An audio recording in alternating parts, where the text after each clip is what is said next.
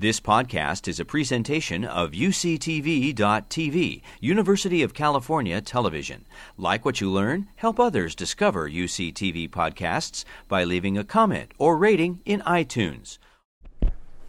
Good afternoon. My name is Maeve DeVoy, and I am the Associate Director of the Capps Center here at UCSB, and I'm also the Program Coordinator for the Taubman Symposia in Jewish Studies. Richard Hecht, our director, is unable to be here today, so he asked me to do the honor of introducing Irvin Ungar, who is our first speaker of the spring quarter. It's indeed a great delight and honor to have Mr. Irvin come to UCSB. He's an internationally recognized expert on the work and life of the great 20th century American artist Arthur Szyk. Ungar has served as curator and consultant for numerous Szyk exhibitions worldwide, including at the New York Historical Society, the San Francisco, the Fine Arts Museums of San Francisco, as he mentioned, the German Historical Museum in Berlin, and at the United States Holocaust Museum in Washington, D.C. Ungar has been invited to speak at universities and cultural institutions throughout the country and across the world. Mr. Ungar is a former pulpit rabbi who is fluent in Jewish history and tradition, and for the fa- past decades, he has worked as an antiquarian. Since 1987, he has been the CEO of the firm Historicana, which he founded. In 2017, Mr. Ungar received the prestigious National Jewish Book Award for Arthur Szyk, Soldier in Art, which is the subject of today's presentation.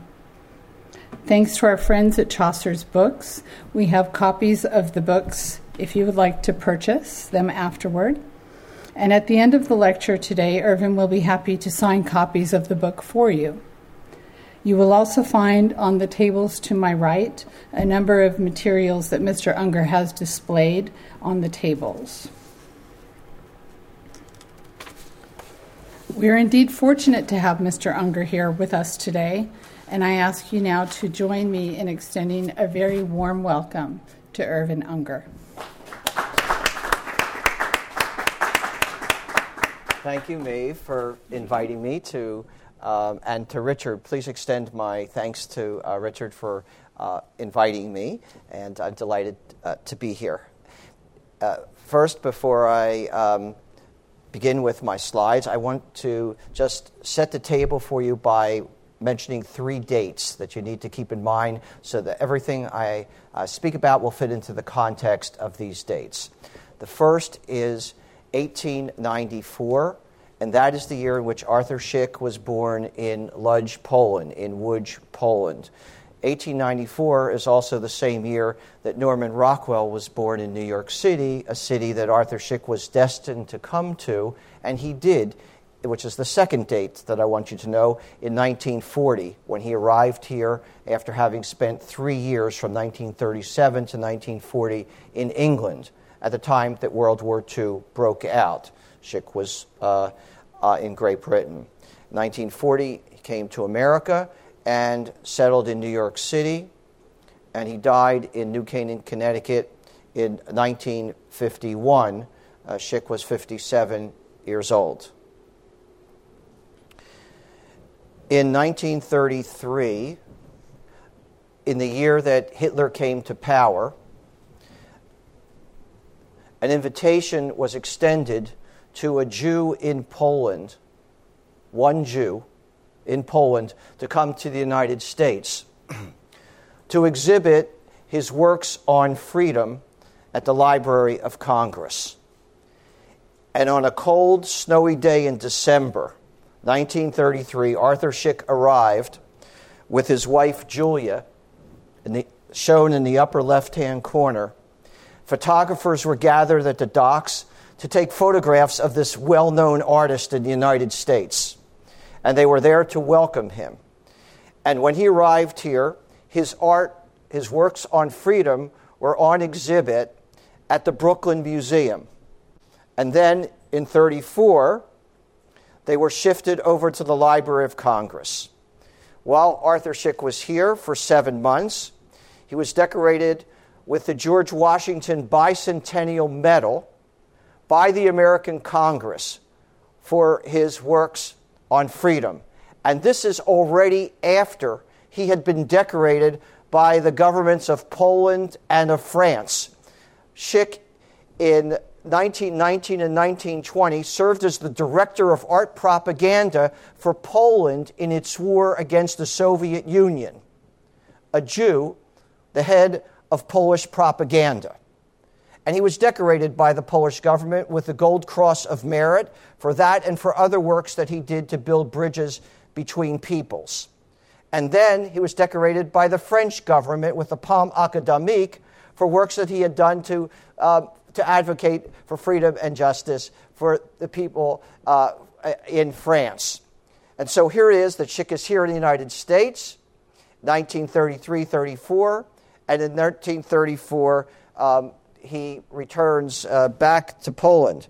What I'm showing you here are two works of art, uh, two uh, works that represent portfolios of art. That is, on the left, you see the Statute of Kalisz, which is uh, here. These are the laws of the city of Kalisz that were passed in the year 1264 by the Polish government to grant civil and religious privileges to Jews and which were reinforced over the centuries by Casimir the Great. And Szyk thought it was important in 1927, while living in Paris, to illuminate that portfolio. Why? Because he wanted the people of Poland and of Europe to recognize and grant civil and religious privileges to Jews. And that in turn, those countries would benefit as Poland did when it empowered Jews in the 13th century. So Szyk's work of 40 some paintings of this portfolio were exhibited at the Library of Congress. And before moving to the second body of work, what I want to tell you about this is, is that this body of work spoke about the mutual and beneficial cooperation between Jews and Poles throughout the centuries, and the Polish government in 1932 traveled this entire portfolio to 14 cities in Poland. You won't read that in your textbooks because what you will mostly hear about, um, or outside of the textbooks, of the prejudices that many Jews have for Poles, Poles have for Jews. But see, Szyk was involved in the mix where it was to build bridges between people. And so this work was exhibited at the Library of Congress, in addition uh, to this body of work here called Washington in His Times, which he also completed in Paris in 1930. 38 paintings dealing with George Washington and the American Revolution, the whole history of which Szyk learned even before he had ever visited America. And these bodies of works were exhibited there. And then Szyk returned. And then Arthur, ugh, I just did something and I need to get back to the original slide. How do I do that? Hold on, we need to do that. Okay, you have to stop the tape. This film is being filmed. I hit the wrong button. Oh. Oh, okay. I need to get back to the. Um, to advance this, am I hit this one over here or this down here? This one. And then the one for the for the that is that. All right. You know, I have to take a course. All right. Oh, can you turn the lights down a little bit? I don't know. Try. Yeah, the colors are so vivid on the screen. They're on the screen. Is that is that better? Yeah, you can see the screen here. Okay, very good. So, the Washington is this series on exhibit anywhere in the states? Yeah, it's it, the the series of Washington's Times is owned. Well, it was purchased by the president of Poland and given to Franklin Roosevelt. And uh, when Roosevelt was giving his famous Four Freedoms speech in January of 1941, all 38 paintings of freedom of Arthur Szyk were hanging in the White House. And now they're at the Roosevelt Library in Hyde Park. So after Szyk is here in the United States, to go back to my presentation before I messed up with the slides, in, that, in, Uh, after Szyk is here for seven months, he returns back to Poland in 1934. Hitler is in power then for a year and a half.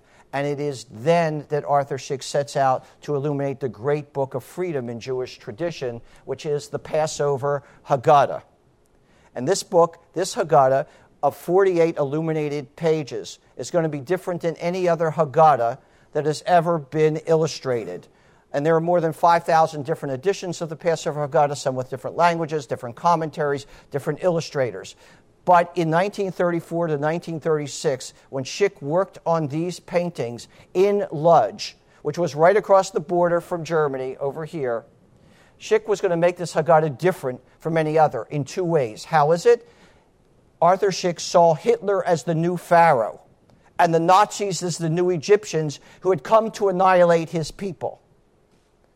And so he painted swastikas on all of the Egyptians and on snakes in the Haggadah. They were actually painted over before it was published in 1940, but I can tell you more, I can tell you in a little while how I know the swastikas were there.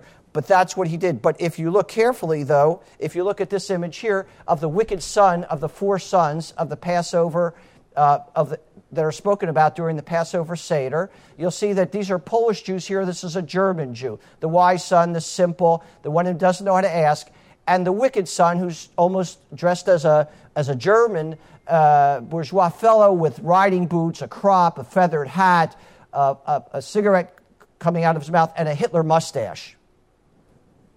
And so remnants of what he was referring to are found in the Haggadah itself.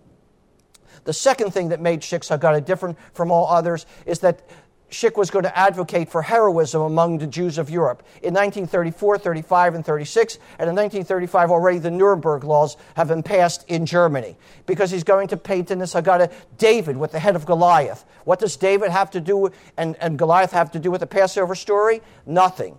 But for Szyk, they have everything because it's about standing up to power. It's about taking a stand, being activist. And Elijah's in the Haggadah, not just with the Elijah's cup, but Elijah slaying Ahab in the Haggadah, standing up. Or Moses is shown not as a religious figure, but as one who has a, a, a body as if he had come out of Jack LaLanne or something. For having trained, he looks physical because Moses in Szyk's Haggadah has his arms raised. And only time Moses' arms are raised in the Bible is when they defeated the Amalekites in battle.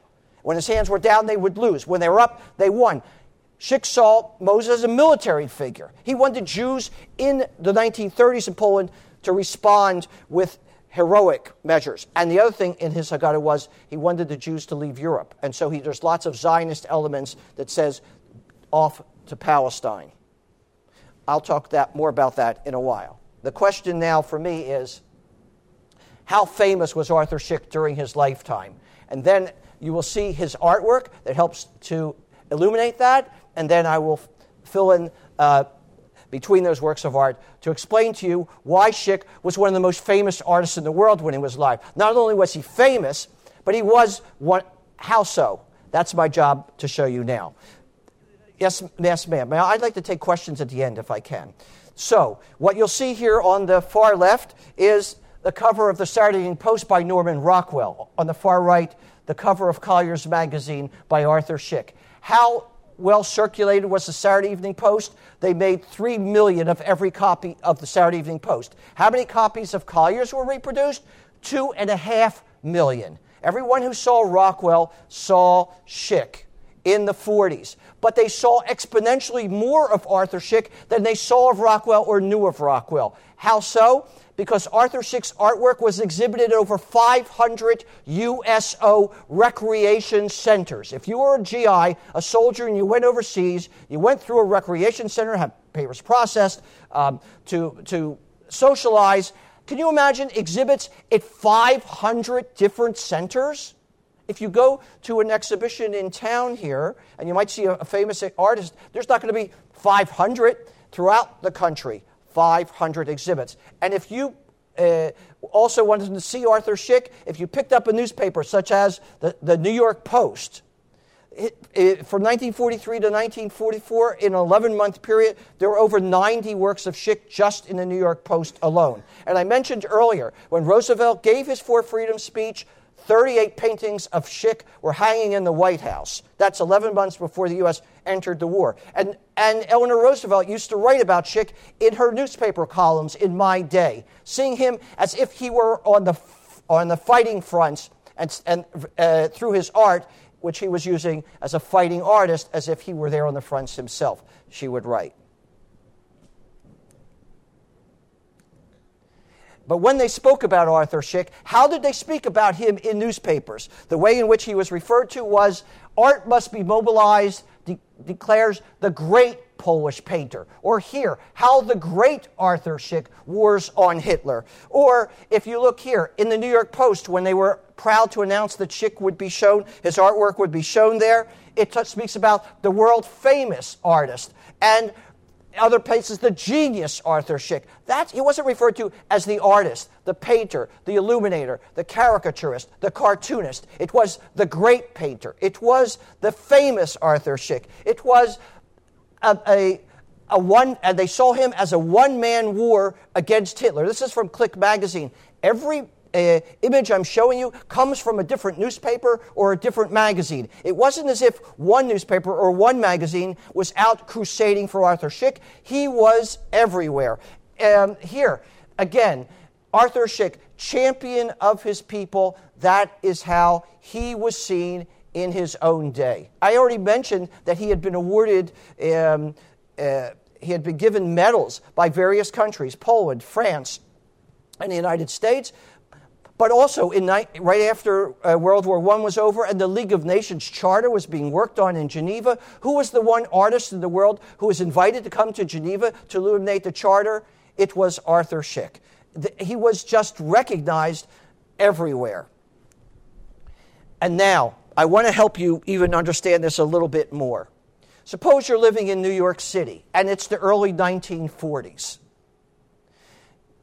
You wake up in the morning, you have your bagels or your grapefruit and your coffee and your, your bagel, and you open up the newspaper, the New York Post, and there you see Arthur Szyk's artwork right before you, either attacking the Axis or trying to motivate Americans to become involved in the war effort.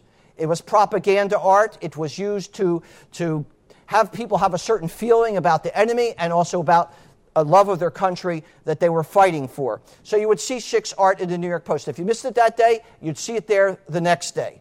And then what happens is, after you finish your breakfast, reading the newspaper, you say to yourself, I want to make a few telephone calls. So what do you do? You don't reach for your iPhone. You don't have it there. You don't have your.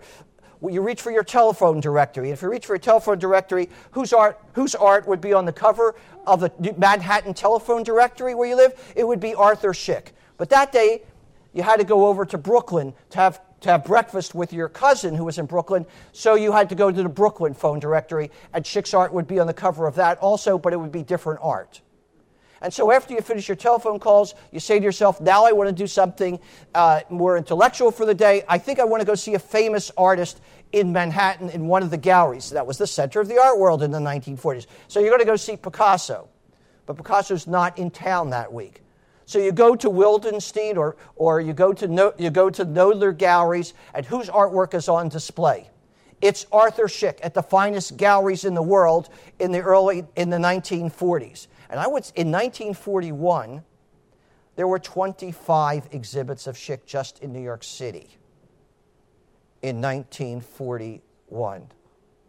And so you go and you see Arthur Szyk on exhibit. And then you realize I got to go home and rest but you know I have to catch up on correspondence. So you want to go put your stamps on the envelopes. So you reach for your stamps and you find that you have poster stamps in your drawer, and these are all by Arthur Szyk.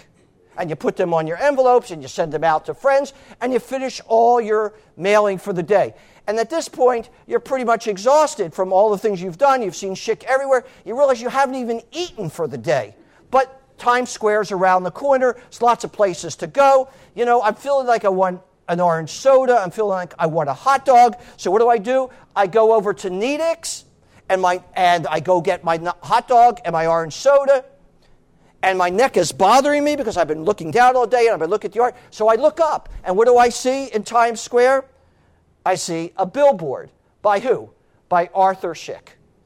And this is New York City. This is 7th Avenue and 42nd Street. It happens to be a billboard of a painting he did of Abraham Lincoln. Szyk loved the American presidents, Washington, Jefferson, Lincoln. And here he takes Lincoln's second inaugural address, which talks about the binding up of the wounds of the orphan, the widow, uh, the soldiers after the Civil War. And Szyk takes that art and he transports it to after World War II for a nation that needs to bind up its wounds after the war. And it's blown up as a billboard and it's in Times Square. How could you not after seeing the Collier's cover maybe the day before, seeing the New York Post, and going to these exhibits that are taking place all the time, not know who Arthur Szyk is. And, and, he saw himself as FDR's soldier in art. He saw himself as a fighting artist. And here, this is a cover he did for a small uh, magazine called Scope, like the size of a Reader's Digest, where he did a portrait of FDR. This is not a talk about uh, is F. Franklin Roosevelt good for the Jews or not good for the Jews. Szyk was a fighting artist. This was the commander in chief. He enlisted himself in, in Roosevelt's army as a fighting artist. In fact, before Szyk came to the United States, he was in Canada for a few months, and Canada was even harder to get into than the United States. Uh, particularly for a Polish Jew from Europe, even though he had connections here, he still went to Poland first. And you know, before you go into one of these countries, you have to, any of these countries, you have to fill out documents where you're from, what's your, where, where your birth, uh, family name, and so on. And then one of the questions they always ask is, what is your occupation? And when Szyk filled out his documents to go into Canada in 1940, before he came to America a couple months later, his occupation, he filled it out I'm a fighting artist. And I mentioned his art was in the White House. You know, Rockwell's Four Freedoms are the most famous of them, and they should be because they raised money for the war effort. But before Rockwell created his artwork, as others did, other artists did of the Four Freedoms, Szyk a year before had created these Four Freedoms uh, paintings. They became poster stamps and were widely distributed. Do you know Rockwell's image of freedom from fear? The child is being tucked in at night. The parents are safely uh, watching or hoping that he'll be safe when the child or the child goes to sleep at night. Very uh, secure in the home. Szyk's version of the freedom from fear is very different, as you can see, because this, this, this is a, a, a medieval knight you have to fight for all of your freedoms. So you, you'll see the difference. And when he arrived in America in 1940, his artwork began to appear everywhere. On the far left, this is a work of art that is from this uh, Coronet magazine. It's called A Madman's Dream. What do you see? Hitler sitting on the throne. At his feet is the globe with swastikas on each of the continents. His cronies are by his side. The Jew, the Untermensch, the subhuman Jew, is seen as a carpet uh, uh, before him that Hitler will put his feet upon. This is what Szyk is saying is a madman's dream in 1940 for the American public that Uncle Sam and John Bull, England and America, will be in chains. This is what awaits us if we don't become involved and engaged in what is going on in Europe. And Szyk says if we don't pay attention, this is what will happen. Again, also titled By a Madman's Dream, and this appeared in the American Mercury magazine, that, for which Szyk uh, had done numerous illustrations as well um, uh, it, before America was in the war.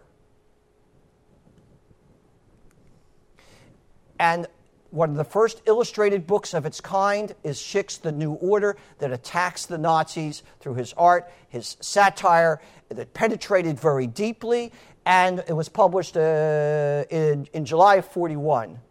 By the way, his anti Nazi art began in the early 1930s with Hitler coming to power. He had already drawn a picture of Hitler as Pharaoh in 1933. His art was appearing in magazines and newspapers in England. In fact, when he arrived here in 1940, the newspapers carried articles that Hitler had put a personal price tag on Szyk's head. Whether it's true or not, because newspapers were at least carrying it, it meant that his art was very well known and was to some extent effective in, in a, as a motivating tool for the Allies uh, to respond and uh, to, to the Nazis.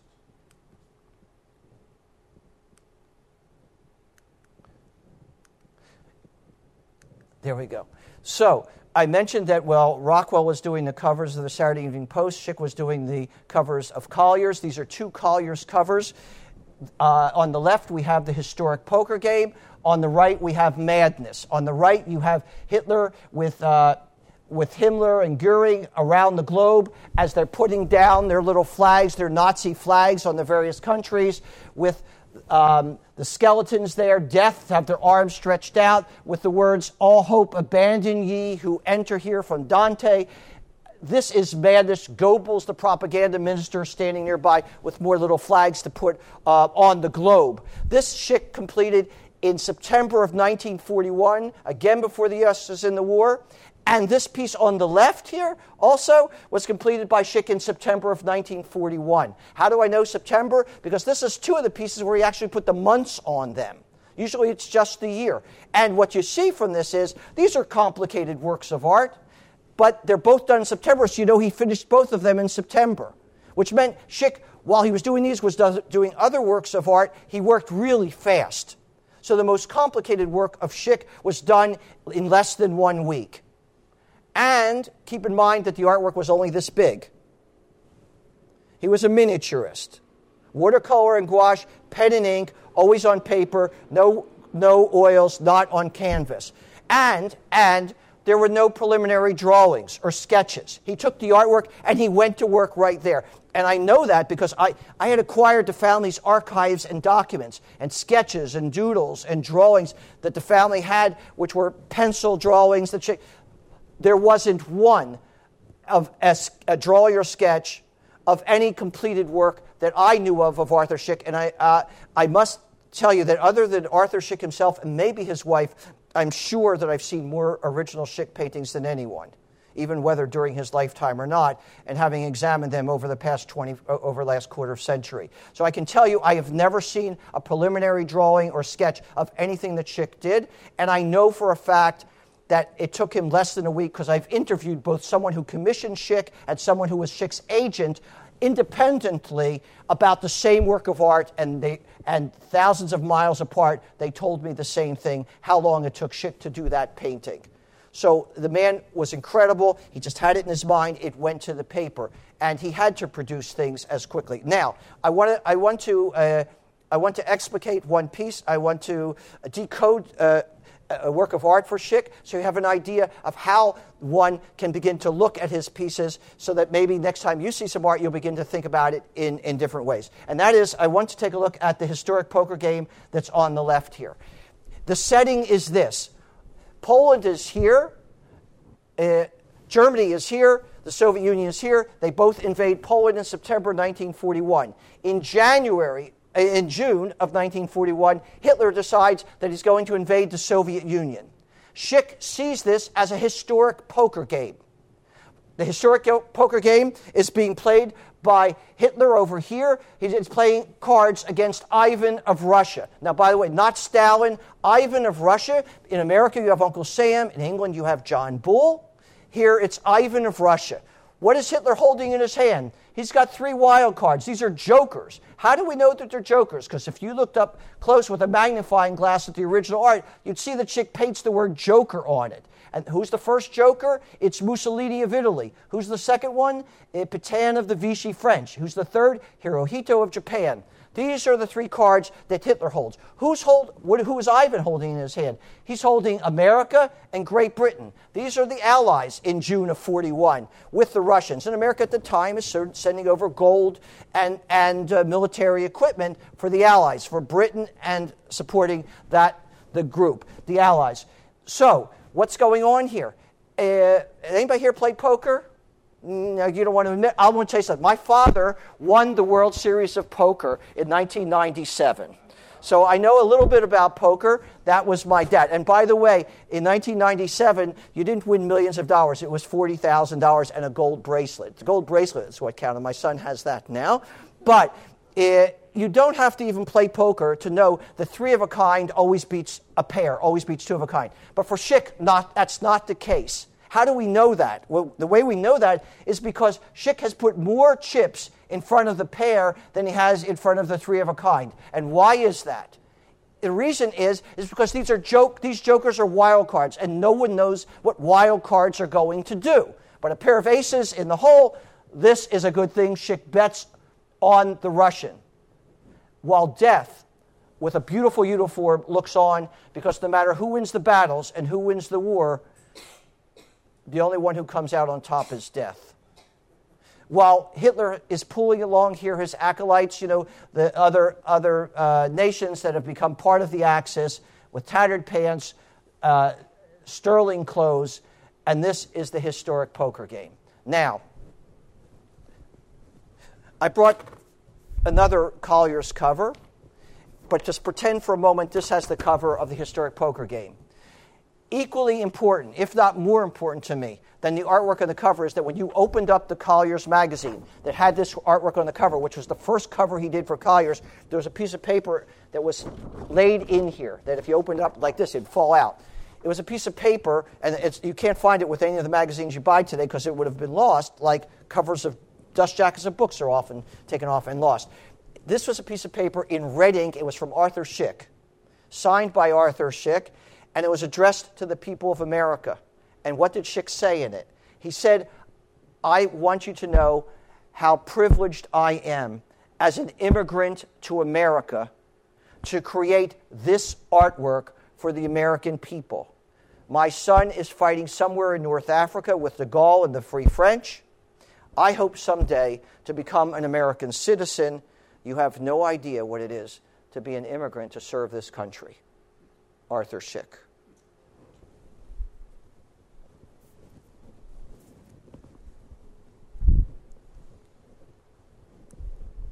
And after the bombing of Pearl Harbor, whose artwork is on the cover of Time magazine showing Admiral Yamamoto as the aggressor? It's Arthur Szyk.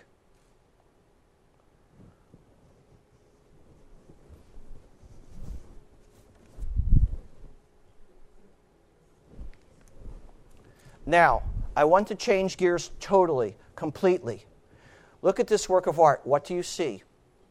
You see lifeless and dying Jews. The title of this piece is De Profundis. It means out of the depths. It comes from Psalm 130 in the Bible. Out of the depths I call to you, O Lord. Help me, save me, rescue me. This psalm is very important for Jews. It's part of Jewish liturgy. It's also very important for Christians, as it's part of Christian liturgy. And now, in the upper left hand corner, what do you see?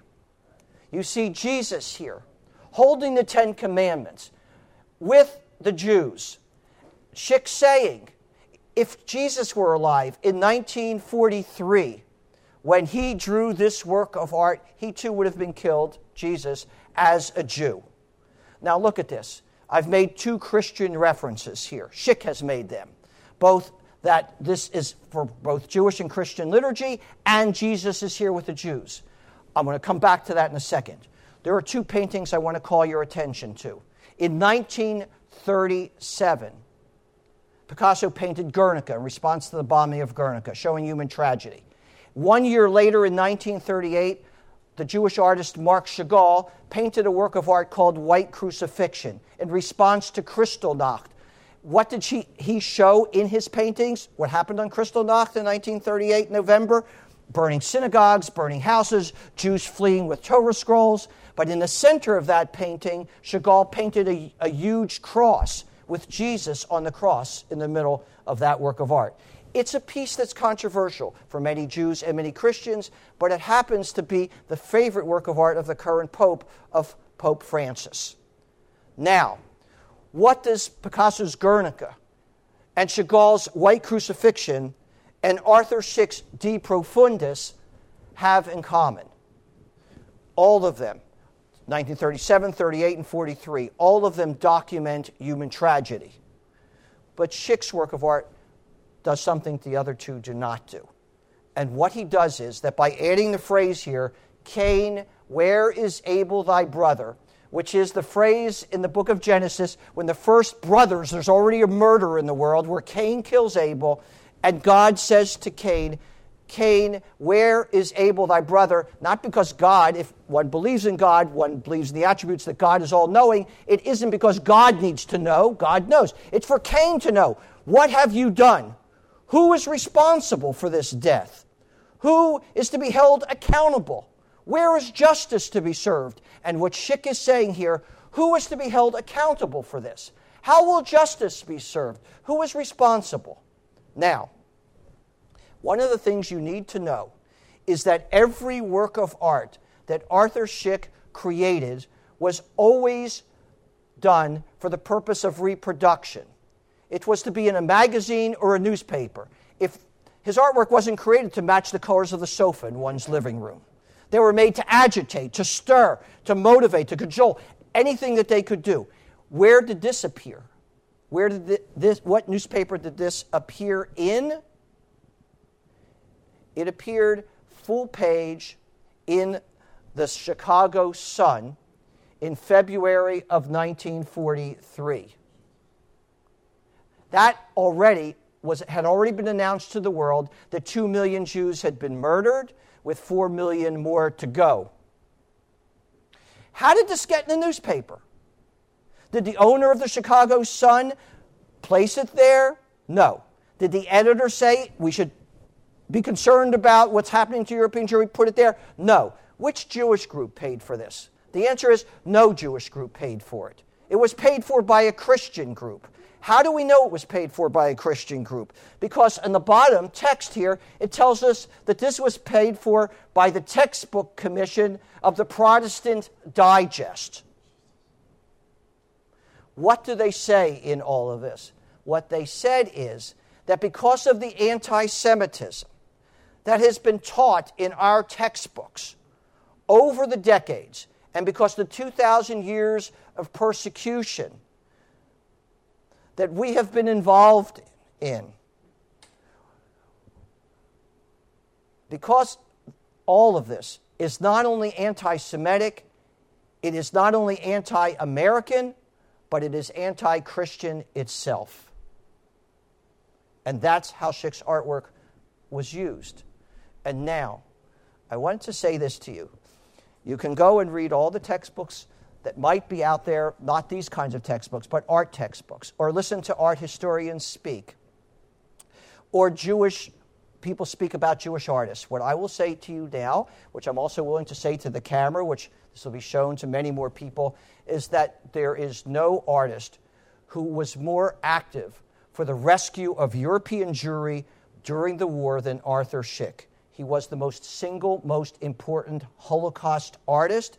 And in my mind, this is the single most important work of art created during the Holocaust. Not only because it was there front and center for everyone to see in 1943, and not only because of the message that is underneath it that calls about accountability and responsibility, but because it was also reproduced in other magazines and other journals, and, and lectures were given, and dialogue was taking place, and that's how Szyk's artwork was used. This was an activist artist, a fighting artist, working on behalf of his people.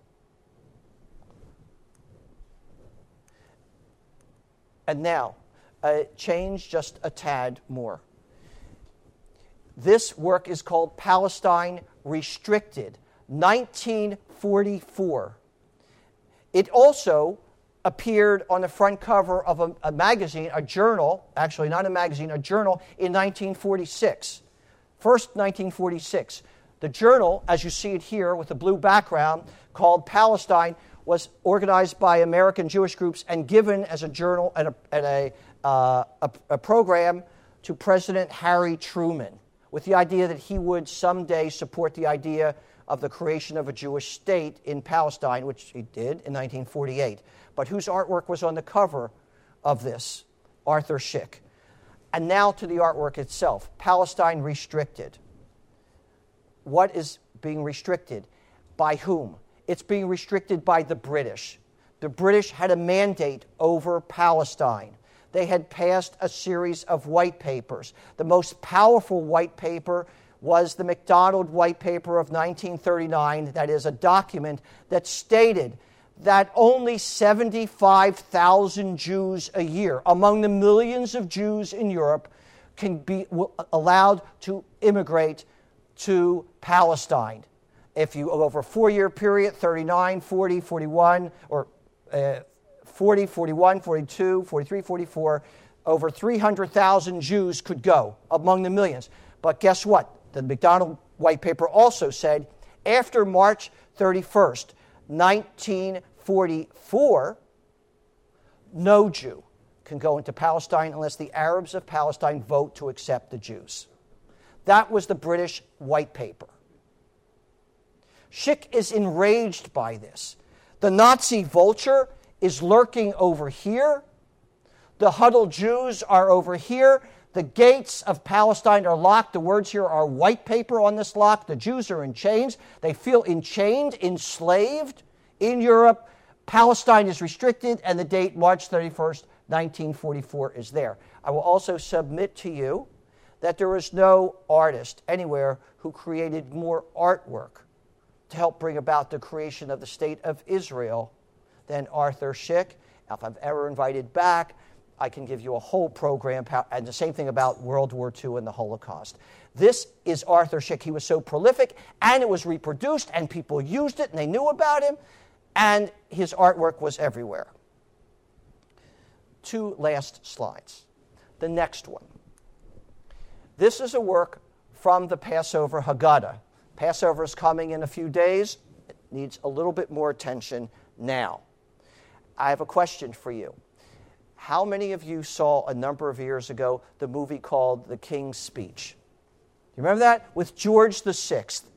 That George, this George became king, George VI became king in December of 1936. Szyk was in Lodz, Poland in 1936 through the very end of 36. And it was that, when he's finishing his, all of his original artwork on the Haggadah, he decided that the Haggadah should be dedicated to George VI. Now, why? And first, let me show you that it is dedicated to George VI as we look at this dedication page. What you'll see here, which you may not be able to make out on this green background, that's a G and that's a Roman numeral 6. Okay? And then the text is in Szyk's calligraphy. This happens to be a large A here for at the feet of your most gracious majesty, your majesty, I humbly lay these works of my hands, shewing forth the afflictions of my people Israel, Arthur Szyk, illuminator of Poland. Now, why would Szyk dedicate the Haggadah to George VI? Two reasons. First of all, no one is going to publish his Haggadah in Europe with the swastikas on them, with the Nazis, even though Szyk had books published in Vienna and Munich in 1932, ironically, 1932, before two of the most anti Semitic cities in Europe. Szyk has books on freedom published in those cities, but no one's going to publish his Haggadah after he finished it in 1936 with swastikas. So he goes off to England to have it published. You're going to England, dedicate it to the king. But that's not the real reason. The real reason was that Szyk saw England in 1936 at the forefront of fighting for the free world, at the forefront of fighting the Nazis. Remember, America's not in the war for five more years, till 1941. So you dedicate the Book of Freedom to the British, who are going to be fighting for the freedom of the free world and hopefully help in the rescue of Jews to the extent that is possible. So Szyk dedicates this. But there's a problem. There's a problem with this dedication page, and what is the problem? The problem is that Szyk knows that the British had already passed white papers, not the 1939 Macdonald white paper that's after 36 when he does this, but in 36, the British had already passed other white papers that had restricted the flow and emigration of Jews out of Europe to Palestine. How is Szyk going to dedicate this great book of freedom, the Haggadah, to the British who were restricting the exodus of the Jews out of Europe in his own day. On the bottom right, he paints European Jews who want to have an exodus from Europe. Remember, this book is about the exodus of the ancient Israelites out of Egypt. And on the bottom left hand corner, on the gates entering into Jerusalem, here you may not be able to see it, is the word Zion, Jerusalem, Zion, the land of Israel. he paints Jews who want to leave Europe and get to the land of Israel. And in between, on this body of water, he paints not a passenger ship. This happens to be a British military ship that stands between the Jews leaving Europe and entering the land of Israel. And this is the way Arthur Szyk introduces his Haggadah when it is finally published in 1940 in London in an edition of 250 copies, where it is the most expensive new book in the world, selling for $500 per copy. The King George gets the first copy. Keep in mind, this book was published in 1940. What's happening in England? The Battle of Britain is taking place. Bombs are falling, and they're publishing this Polish Jew's Haggadah. It is published with his words. The first copy goes to the king. The king receives it with this dedication page. For Szyk, this is a religious book, but it's a political book. It's about Jewish survival, it's about justice, it's speaking truth to power. Here you see a self portrait of Arthur Szyk in quasi military garb as a soldier in art with a palette in hand. He's not a mere art a caricaturist, cartoonist. They don't have palettes, an illuminator illuminator of Poland, standing by the Polish eagle, standing by his people, the Jewish people. I had in my possession a letter written from George's librarian at Windsor Castle to Beaconsfield Press, who published Szyk's Haggadah. It's the only book they published. They were formed to publish this book, and the letter to the Beaconsfield Press and to Arthur Szyk was from the King's librarian, George VI, that the king loves this book so much that for a fortnight, for two weeks, he showed it to everyone who came to Windsor Castle. Now, whether the king saw the dedication page or understood it, we don't know. The symbolism here abounds. The, the idea of a soldier slaying the dragon is the idea of of George, King slaying the dragon, the triumph of good over evil. And the symbolism goes on and on and on. And this is the way his Haggadah works it's layered, it's layered with meaning and meaning and meaning. It continues. It's one of the great books, in my opinion, in the world. It's one of the greatest works of art ever conceived of by a Jewish artist. And in world art, it needs to be examined and re examined and re examined to understand the genius and the greatness of Arthur Szyk. And my last slide. Oh, not my last slide. I have to actually, uh, I forgot. I actually have uh, two more before the last one. What does this painting have to do with everything that I've spoken about so far? I want you to know it has everything to do with it. How so? Um, this is a painting of Kosciuszko, a Polish patriot who, together with Casimir Pulaski, were two Poles who came to America to serve under Washington in the Continental Army in the, in, during the American Revolution. Why did Szyk do this work of art? Well, he actually did 23 portraits of Poles who contributed to the well being of America, and he did these in 1938, almost on the eve of World War II, when he hoped there'd be closer relations between Poland and America. By the way, do you know which country in Europe has the closest constitution to the Constitution of the United States? Poland. Anyhow, Szyk loved three countries in his lifetime Poland, the land of his birth. He didn't like the anti Semitism. He loved Israel, which he saw as the land of his people, and he loved America, which he saw as the land of his ideals. And in this work of Kosciuszko, which brings together the American flags here, the Polish flags here, in this sort of building of bridges between nations, he wants to emphasize what Kosciuszko did for America. So Kosciuszko was the head of the artillery in the American Army. He also was the architect of West Point. And when you see this portrait, almost always when Szyk does portraits of military figures, he always has a background here where there's a military battle going on. This military battle that he was involved in is missing from this portrait. And the question is why? Why? Because the central element in this portrait is not the battle, not the soldier, not the architect. It happens to be this document. And the question is, what is this document that's in Kosciuszko's hand. This is Kosciuszko's last will and testament. Before he went back to, to Europe for the second and final time in 1794, he made out his last will and testament to his good friend Thomas Jefferson. And Kosciuszko was owed approximately $15,000 in mo- that money of that day by the American government. And he says to his friend Thomas Jefferson, in the service of America and being owed $15,000, equivalent of that, I want you, my good friend, to have this money. And with this money, I want you to take it and I want you to purchase the freedom of your slaves. Jefferson did not do that.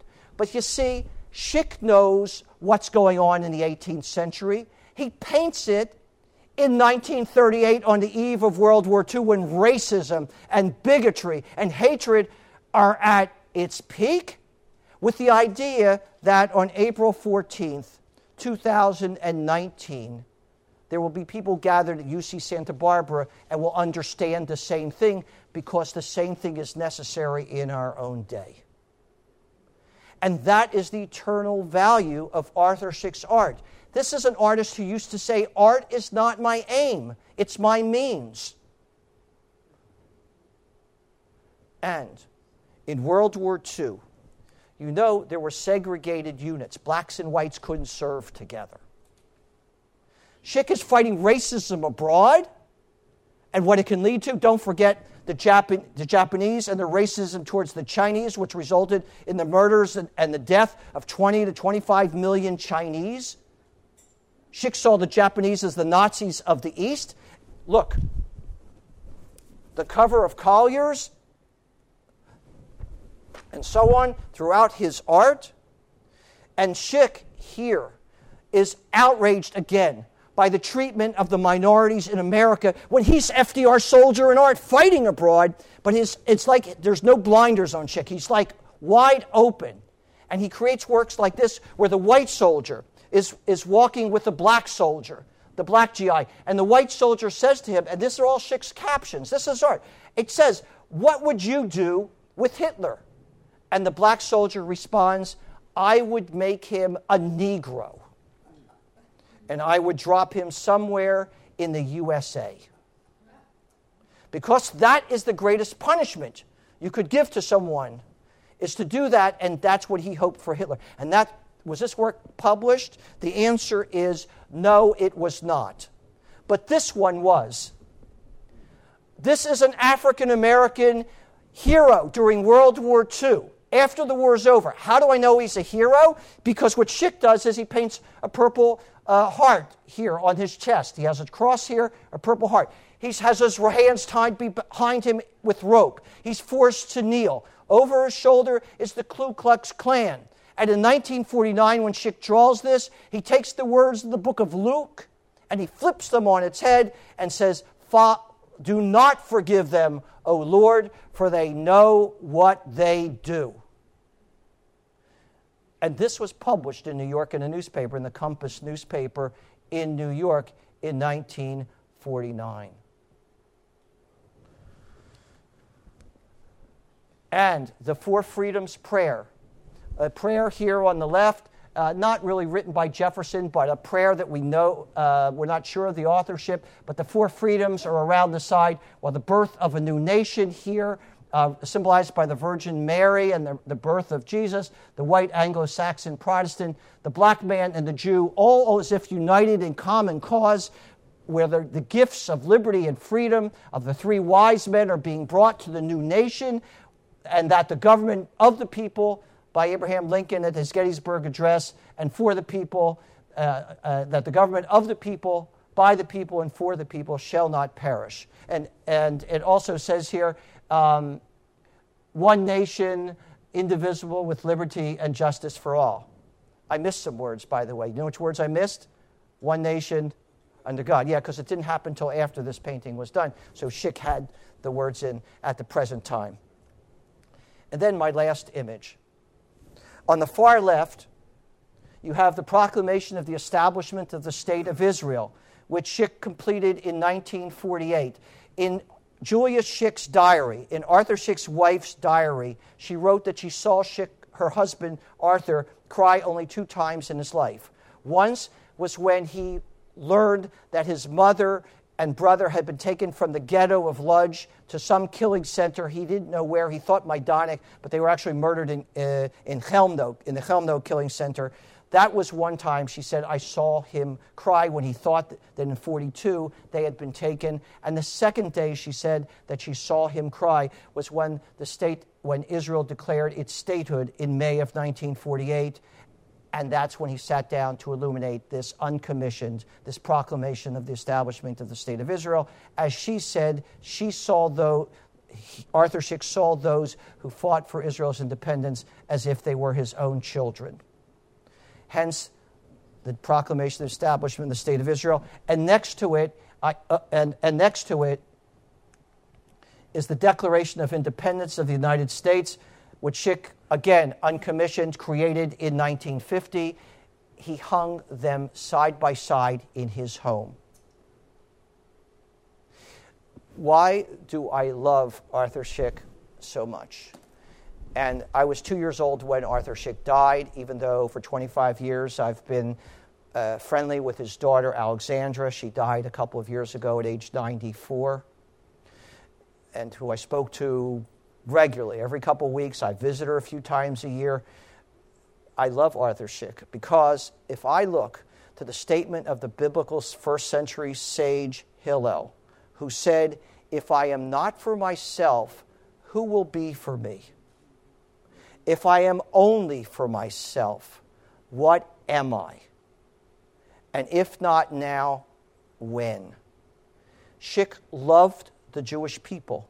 He fought for them.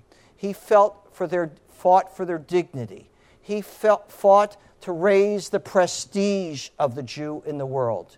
And he used the best of that value system to be an advocate for humanity at large. And you know what that says? That says no matter who you are Jew, Muslim, Christian believe in who you are and in your people. Do whatever you can for them and use the best of that tradition to make the world a better place. That's Arthur Szyk to me. And I'll tell you one other thing. The way in which I came to Arthur Szyk was because of the many colors in his art. They jumped out, they leapt at me. I, and then it became the messages. How could you not be attracted to art which fights against injustice and indignity for freedom? I understood, and then I began to look at the art itself, independent of the messages, to see that there was genius and greatness in the art.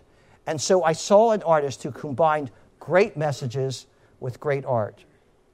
But then I realized one last thing, and that was that behind the great art and behind the great messages stands Arthur Szyk, the great man.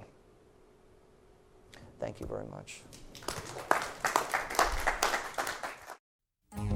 You've been listening to a podcast by University of California Television.